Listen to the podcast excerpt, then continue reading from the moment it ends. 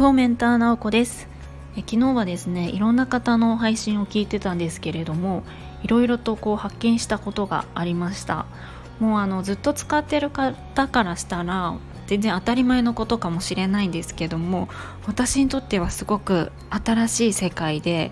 スタイフめちゃくちゃ面白いなと純粋に感じました。なんかスタイフで出会った方同士でコラボ配信をしてたりとか、ライブ配信でも交流ができる感じになっているし、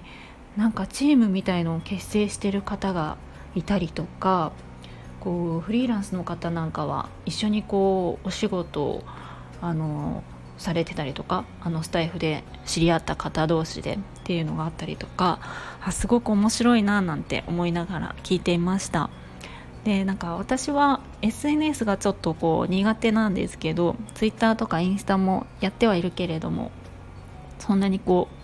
ツポツ配信するくらいでめちゃくちゃ楽しんでるっていう感じはないんですが、スタイフはすごく面白いなと思ってます。なんかすごく人間味がある感じがするんですよね。人の声なので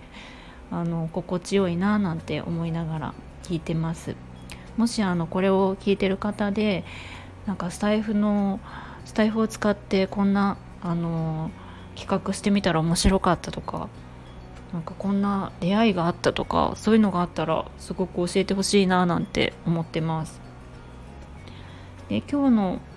最初の挨拶をフォーメンターにしてみたんですけど、これはフィンランド語でおはようっていう意味です。なんか最初の挨拶どうしようかなってあれこれ考えてたんですけれども、私はフィンランドがすごく好きなので、フィンランド語で言ってみようかなと思ってフォーメンタと、いうことに決めてみました。ひとまずフォーメンタって言われてもおはようっていう意味をそんな分かんないと思うんですけれども、なんとなく挨拶してるのかなみたいなのが、伝わるかなと思うので、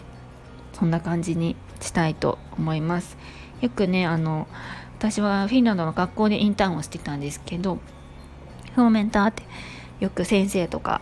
生徒たちが言ってました。で、オペッタヤっていうのが先生っていう意味で、フバーっていうのがグッドみたいな良いっていう意味なので、フバフォーメンターでグッドモーニング、フバフォーメンターオペッタヤって